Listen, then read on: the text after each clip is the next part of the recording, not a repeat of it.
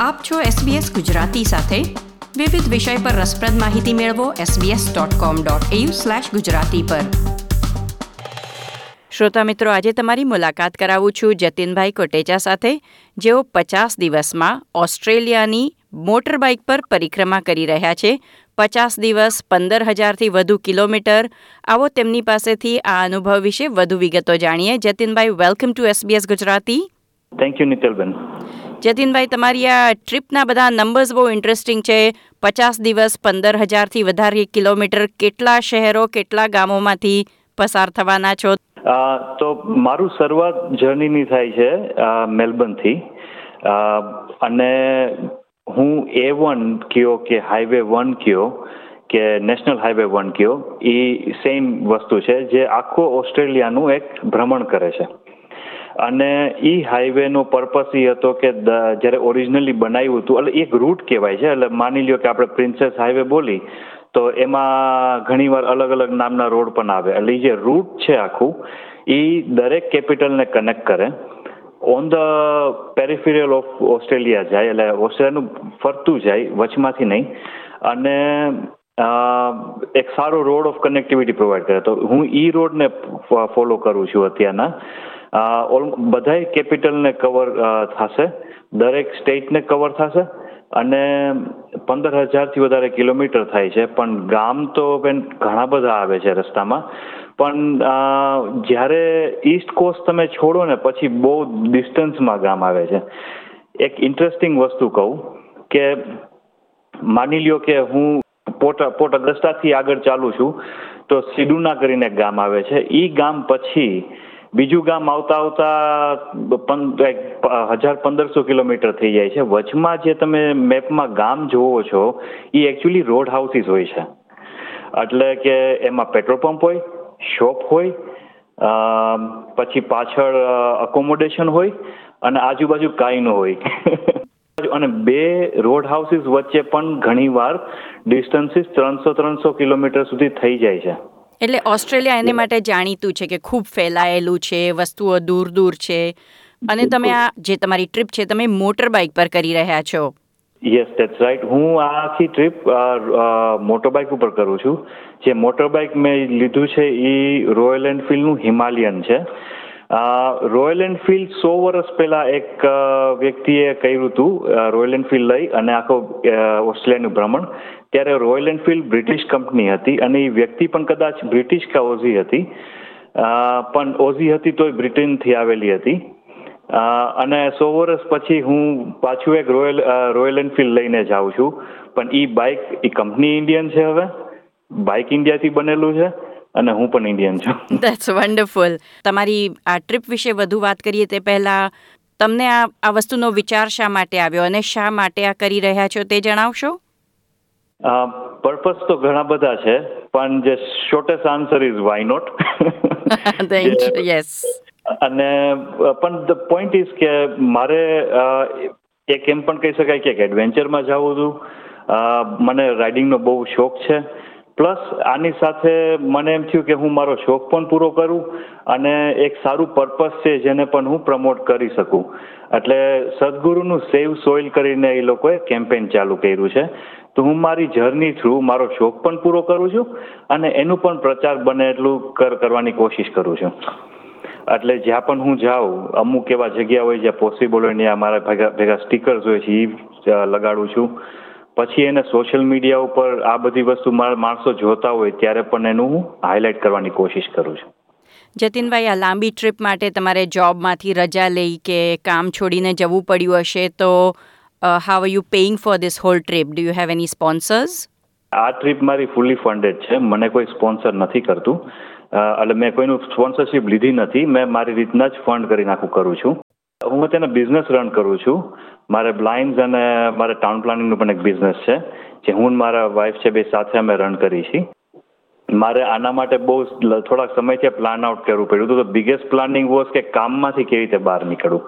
પણ એક વસ્તુ તો છે, તમારે જો આવું કંઈક કરવું હોય તો it has to be you have to make ઓલું કે ને બાઇટ ધ બુલેટ અને ડુ ઇટ બાકી પ્લાનિંગમાં રહે જ જાય છે અને થોડુંક હાર્ડ પડ્યું હતું આ બધી કામમાંથી દૂર રહેવું.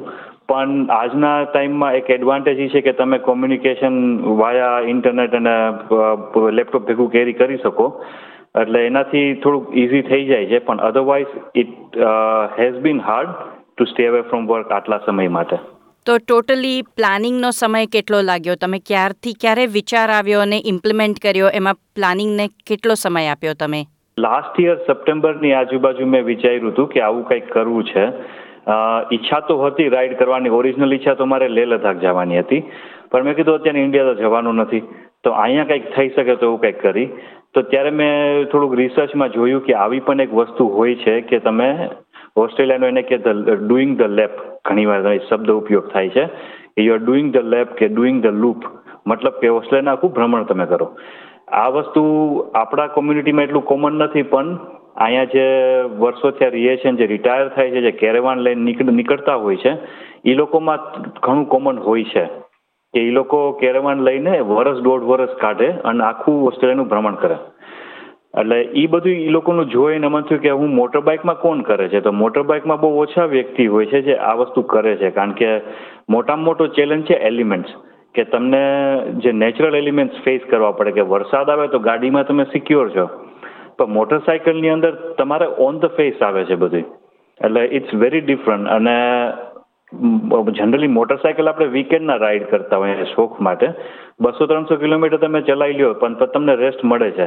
પણ આમાં day to day every day કરવું, સવારના ઉઠીને રાઈડ કરવું રોજ, અને three hundred to five hundred kilometres can be a bit tiring એટલે આના માટે પહેલાંથી રૂટ પ્લાનિંગ કે કેટલા ડિસ્ટન્સે ઊભું રહેવું જોઈએ, મારી પર્સનલ કેપેસિટી કેટલું રાઈડ કરવાની છે, પછી બીજું એક ઇમ્પોર્ટન્ટ વસ્તુ એ છે કે આમાં રોજ હું ખાલી રાઈડ કરું એવું નથી કરું, પણ મારે એ જગ્યામાં શું જોવા જેવું છે, કારણ કે અહીંયા હું પછી પાછું ક્યારે આવીશ? તો એ પણ જોતો જાઉં સાથે.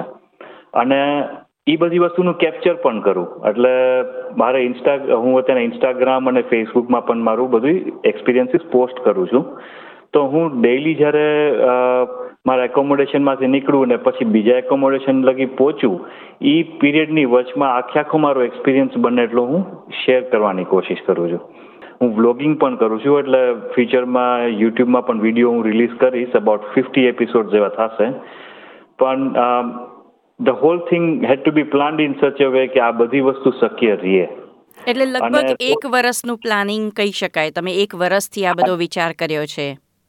વિચાર કરવાથી એકચ્યુઅલ શરૂઆતને લઈને એક વર્ષનું પ્લાનિંગ એકવાર ટ્રીપ કરવાનો વિચાર કર્યો. શું ઘરમાંથી સપોર્ટ હતો કે કોઈને કન્વિન્સ કરવા પડ્યા? Yes this was the big one of the biggest challenge સૌથી પહેલા તો મારે મારા વાઇફને કન્વિન્સ કરવા પડ્યા. કે this is something I really want to do but I her name is Devangi and I really have to thank her for being so supportive on this trip એને ના ખાલી સપોર્ટ મને કર્યો, પણ she also got involve in it અને અત્યારે મારું hotel ને મોટેલ બુકિંગ ને બધું થાય છે, તો એમાં ઈ જ કરે છે. એવી રીતે મારા મધરને જ્યારે મેં અપ્રોચ કર્યો, ત્યારે she was totally shocked like you would expect કે ગમે એ મધર એમ કે બાઇક નો ચલાવો. પછી આ સાંભળ્યું તો મને કે તું એક અઠવાડિયું ચડાવી લે. આટલા બધા દિવસ જવાની શું જરૂર છે? એટલે મેં કીધું કે જો, આપણા કલ્ચરમાં આપણા હિસ્ટ્રીમાં ટ્રાવેલ લખેલું છે. એટલે આ એક સારી વસ્તુ છે આપણે જે કરી છીએ પછી મારા ગ્રાન્ડમધરને મનાવવાના હતા કે એની સાથે વાત કરવા એનું એનું કન્સેન્ટ જોતું હતું. તો મેં એની સાથે વાત કરી તો મેં એને કીધું કે હું બાઇક સ્કૂટર લઈને હું જાઉં છું ફરવા ઓસ્ટ્રેલિયા. તો એ કે કે સારું એ કે બિકોઝ માય બ્રધર મારો બ્રધર પેલા ઇન્ડિયાનું પ્લાન કરતો હતો રાઈડ કરવાનું. તો કે તું ન્યા કરતો હોય ને તો વાંધો નથી ન્યા ટ્રાફિકનો એટલો ઇસ્યુ નથી. એટલે તે કહે હશે પણ મેં ઈ ન કહી શકું કે હું કેટલા દિવસ માટે જાઉં છું. એને પછી એઝ્યુમ કર્યું કે મેં બી કદાચ અઠવાડિયે જતો હશે. પછી ખબર પડી કે મહિનો દી કોકે હિંમત કરીને મહિનો દી કીધું. તો મેં કીધું કે મને કે મહિનો દી થઈ જશે. મેં કીધું, હા, મેં તું કે થોડુંક મોટું દેશ છે, તો થોડોક સમય તો લાગશે. પણ થોડુંક થોડુંક કરીને કરીશ એટલે થઈ જાય એમ. અને એ રીતના થાક પણ ન લાગે. ઠીક હા એ વાત બરાબર છે. પછી આઈ થિંક ઇવેન્ચ્યુઅલી એટલે મેં એમ કીધું મહિના દીથી વધારે છે. પણ હવે એને ખબર છે કે પચાસક દિવસની ટ્રીપ છે નિયરલી બે મહિનાની. અને but she is happy and proud which I was really surprise કે બહુ ખુશ હતા જ્યારે એને જેમ જેમ બધું ફોટા ને બધું જોવા માંડ્યા. તો એ જોઈને આઈ થિંક એને બહુ ગર્વ થયો કે હું આ કરું છું.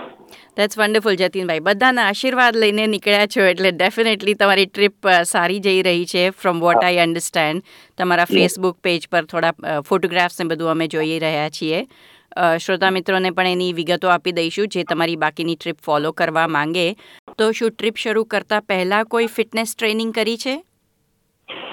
બેન હું એકચ્યુઅલી થોડોક ફિટનેસ ફ્રીક જેવો જ છું પણ ઓન અ ડિફરન્ટ એંગલ મને હાઇકિંગનો બહુ શોખ છે એટલે હું રેગ્યુલરલી હાઇક્સ કરું છું.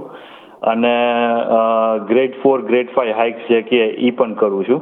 એટલે near can get very close to climbing or mountaineering mountaineering એ ટાઈપની હાઇક્સ એટલે I been kind of use to endurance level workout ને એવું બધું. જે તમે આઠ આઠ, નવ નવ કલાક લગી કોન્સ્ટન્ટલી વર્કઆઉટ થતું હોય ને જ્યારે હાઇક કરતા હોય ત્યારે ક્લાઇમ્બ કરતા હોય ત્યારે તો બિકોઝ ઓફ ધોઝ એટલે થોડુંક એમાંથી જ પણ થોડુંક ફિટનેસ ગેઇન થઈ ગયું હતું બિફોર સ્ટાર્ટિંગ ધ ટ્રીપ પણ જીમમાં નથી ગયો હું. મેં ઘરે જીમ વસાવ્યું છે, પણ not on proper gym Jatinbhai, એક અમેઝિંગ એડવેન્ચર પર નીકળ્યા છો.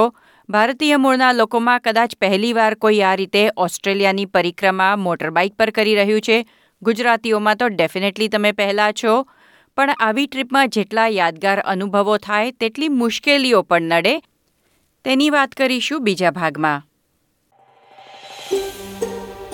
આ પ્રકારની વધુ માહિતી મેળવવા માંગો છો? અમને સાંભળી શકશો Apple podcast Google podcast Spotify કે જ્યાં પણ તમે તમારા પોડકાસ્ટ મેળવતા હોવ.